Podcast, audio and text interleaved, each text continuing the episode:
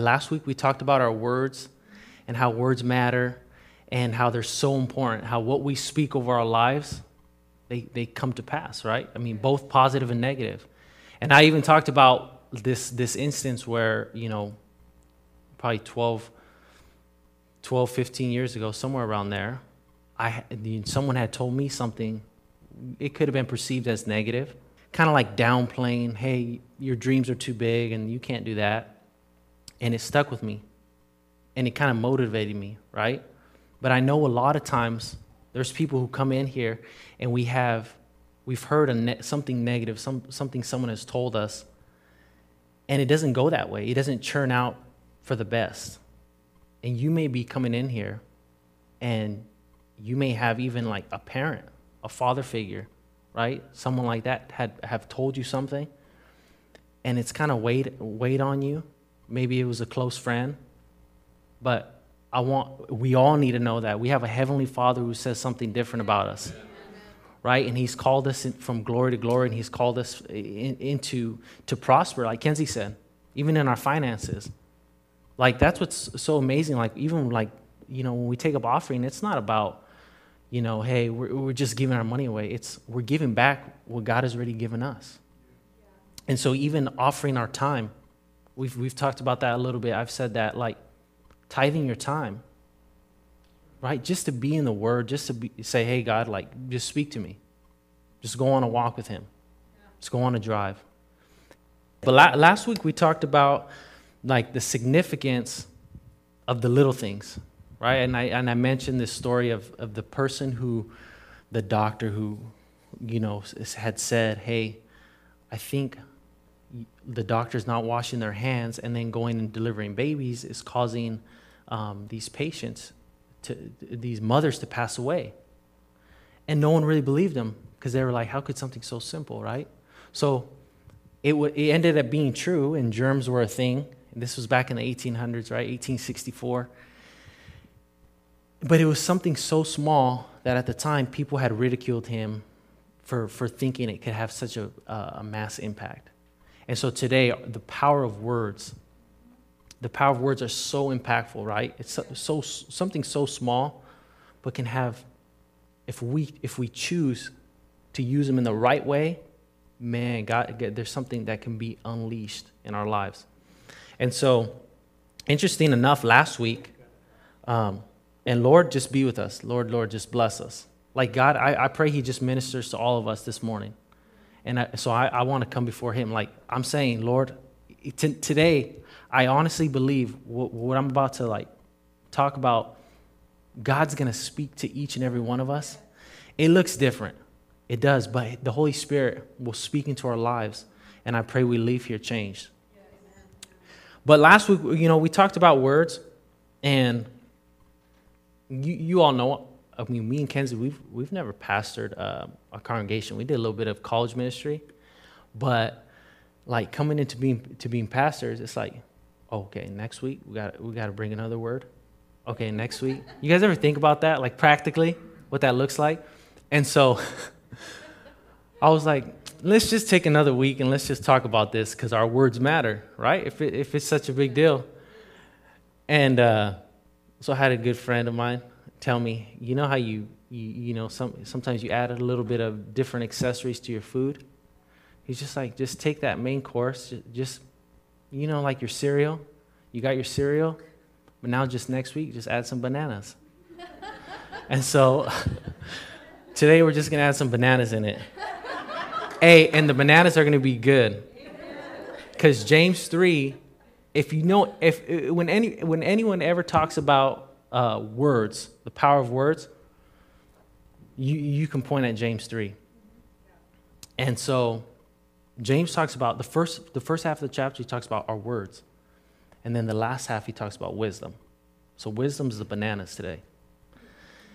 And um, James, man, he was, a, he was a, the, the half brother, right? Because his, um, if you know Jesus, who, you know, how he was, he came about. So he's the half brother.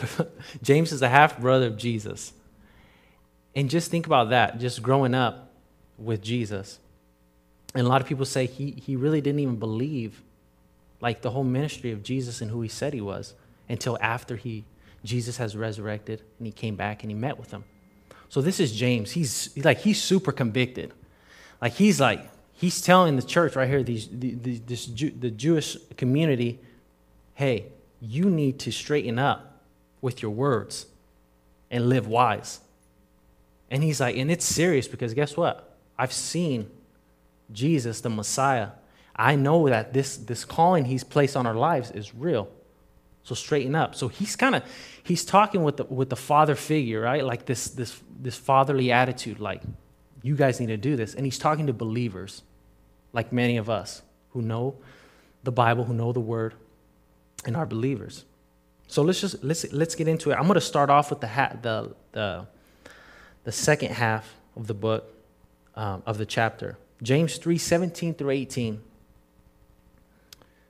Might be a little out of. Uh, it says, and this is in the message. It says, real wisdom, God's wisdom, begins with the holy life, and is characterized by getting along with others.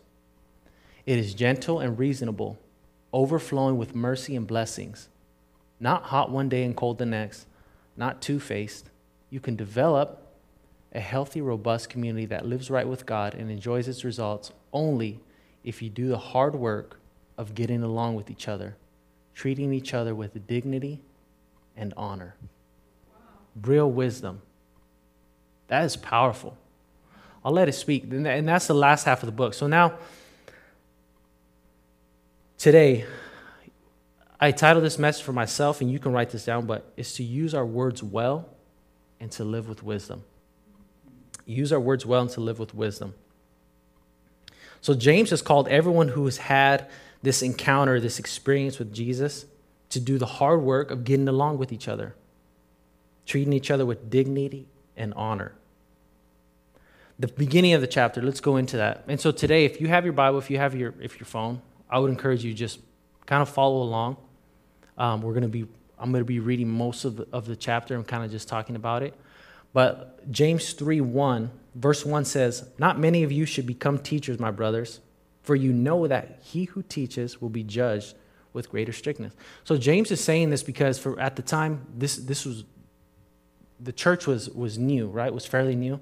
And a lot of people were like, Well, I want, I want to teach, I want to preach, I want to and he's telling them, Well, be careful be, be very careful, right? Because your words, they matter, and you will be judged with greater strictness. Verse 2 says, For we all stumble in many ways. And if not, and if anyone does not stumble in what he says, he is a perfect man, able also to bridle his whole body. We all stumble in many ways. So, talking about our words and how we talk, right, to each other, to ourselves, like to, to, to really like how we talk in our community when we're out in public, right? So this is, this is huge. We all stumble in many ways. So before we go any further, I just want to be clear like, we all, and I'm, I'm, I'm talking about, it starts here, right? This is, this, this right here, this whole platform, when we stand up here, when, I, when I'm, I said it last week, it's for viewing, not value. So we all stumble in many ways. And this is what James is telling the church like, hey, be careful because you all, and you all stumble. We all stumble in many ways because it, it's, it's not easy. Words aren't easy. And so it goes on, and uh, the, he, now he shows us okay, but how powerful is the tongue? Verse 3 through 5 says, if we put bits into the mouths of horses so that they obey us, we guide their whole bodies as well. Look at the ships also. Though they are so large and are driven by strong winds, they are guided by a very small rudder wherever the will of the pilot directs. So also the, the tongue is a small member, yet it boasts of great things. How great a forest is set ablaze by such a small fire. So now he's giving us these, he, he's explaining to us hey, he does a lot of this, like this poetry. Hey, your, your, your words, they're not only so powerful, but they're majestic like a horse, like a ship. how great, how great your words and the effect they can have. Our words are powerful. I said this last week, but if, and I and I briefly mentioned this. Like, I think what God what, what God is asking us to do as a church is understand. Not only here, I think it's easy when we're in church to say the right things. It's easy to kind of to talk the lingo. But his just like what James is telling him here, it's a message for us today, I think even like even more now today than it was back then. Like I believe back then there was a lot of segregation going on with the early Christians because they felt we're better. Today as believers, when we're out in public, when we're at the market, when we're at, you know, Walmart or, you know, doing what we do, can we, are we able to understand the power, the, the, the, the effect that our words can have when we're speaking? Now, I don't, they, they didn't have social media, but how about that one?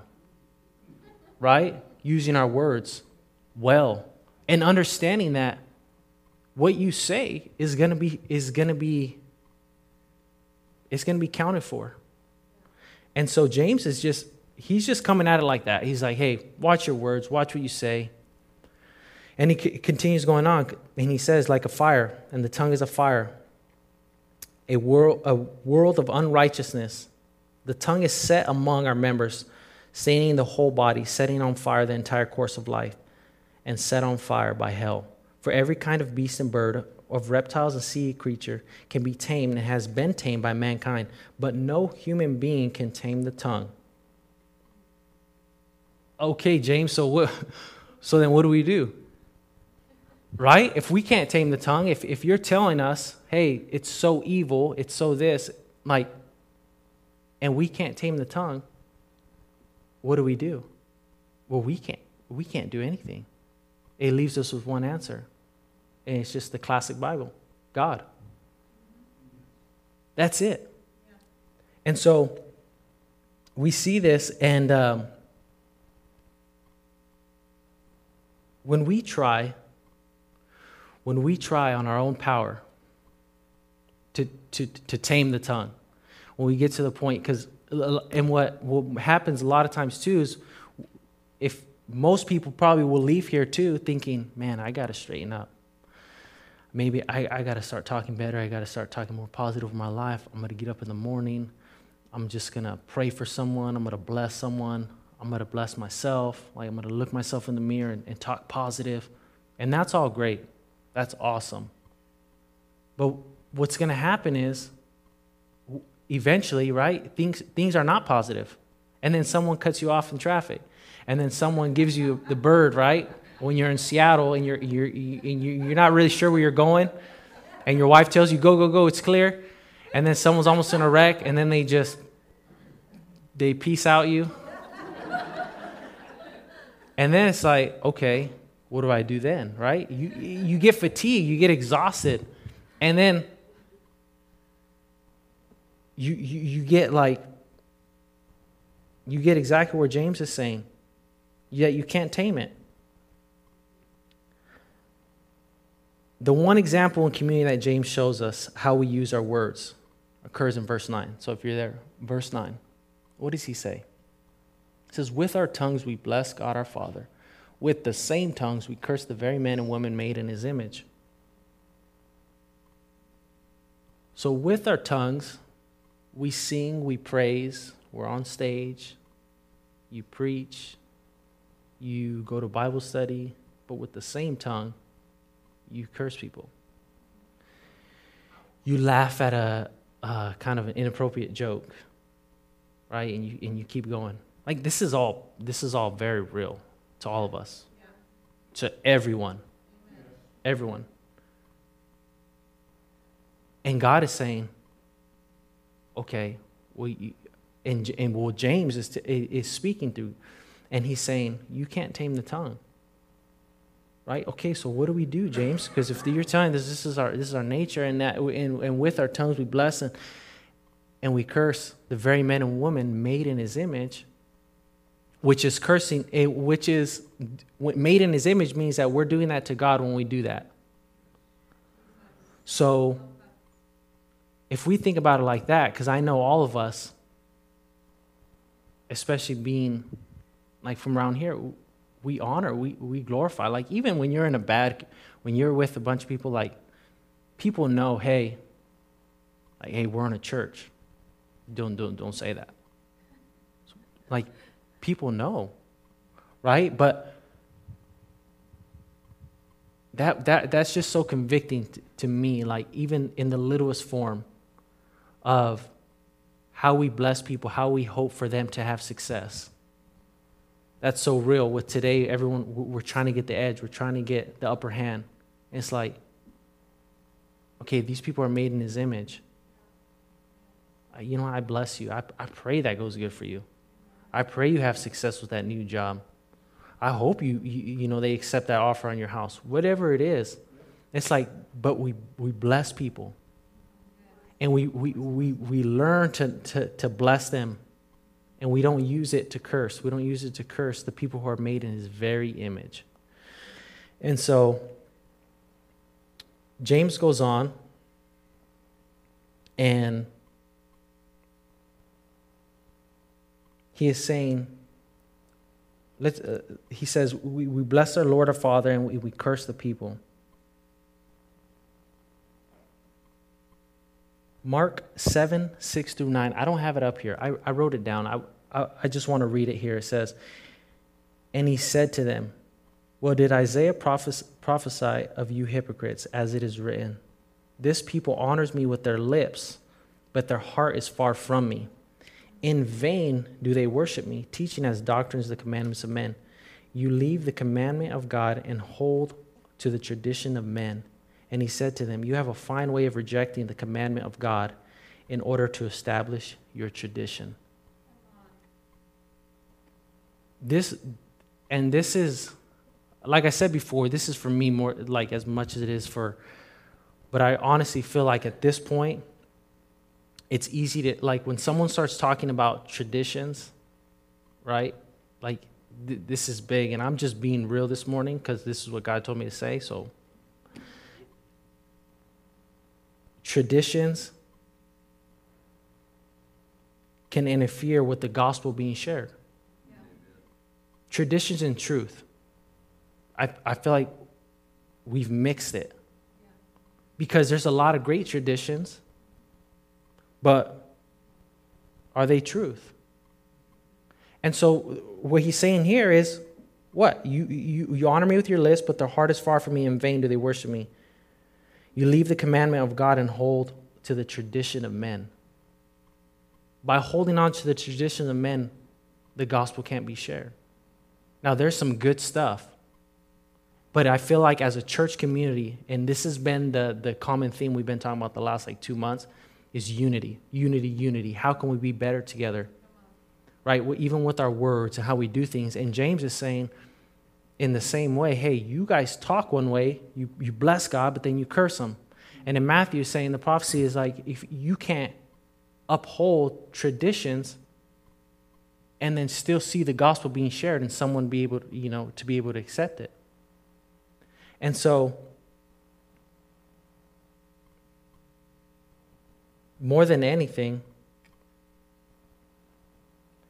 there's this. If you're like me, what you usually do is you take some tradition and some truth and then you establish your path. Okay, this is how I'm going to do it.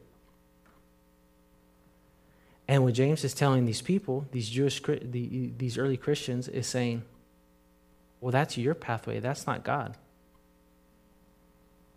Because what you understand contextually, what is going on in, in this book is that there was segregation going on.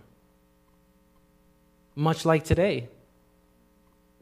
These, these people were, they, he's telling them, what we're reading here, this is him speaking to them specifically, to the, to the 12 tribes, if you, look, if you look at the book.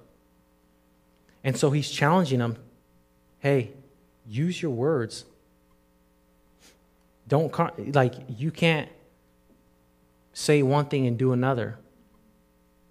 And so he goes on he, and he, uh, in verses 10 through 12, it says, My brothers, these things ought not to be so. Does a spring pour forth from the same opening both fresh and salt water?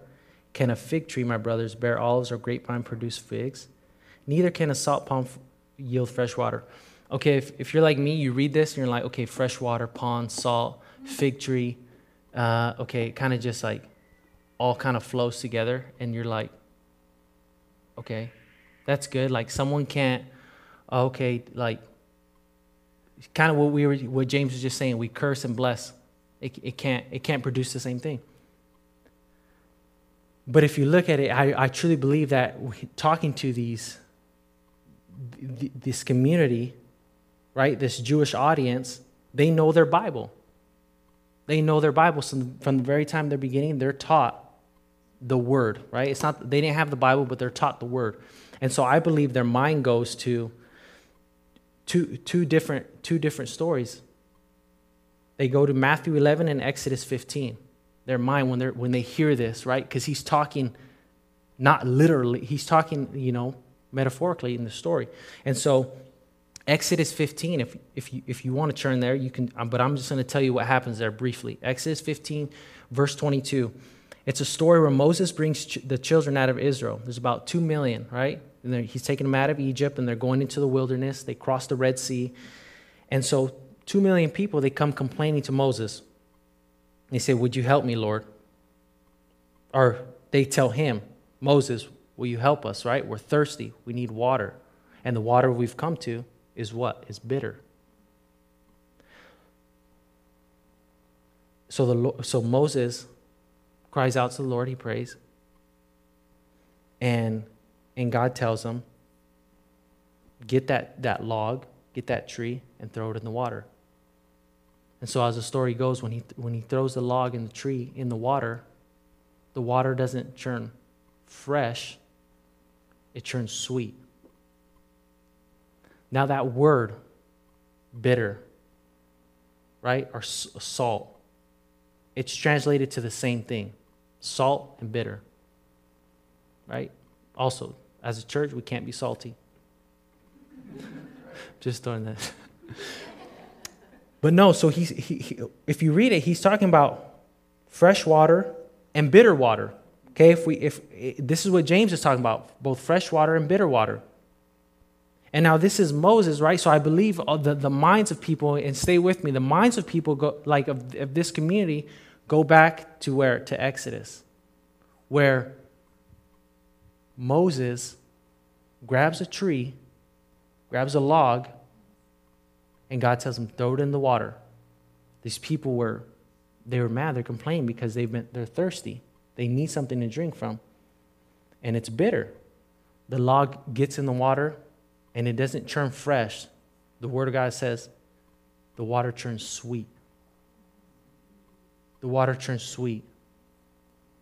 Now, crazy enough, our Savior, that's went on a, with a tree, right, on a cross, this tree, this log, and was the only thing that could make our bitter hearts sweet. And if we can grasp that this morning, James is telling them you can't do it alone.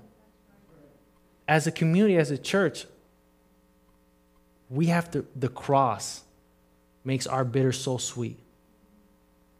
What if, as a church, we, we, we chose to, to draw from a, a, a well of, of, of sweet words? Not bitter, right? We choose to, to, to just to be a community where we're sweet, we're gentle, we listen. When someone wants to talk, how you doing? We stop and actually listen and say, okay, you, you ever go by someone or you're in, a, you're in a place where you're talking to people, oh, how you doing? Before someone can respond, you're kind of walking away already. But I just pray that we would, we, we would, our, our souls would be sweeter.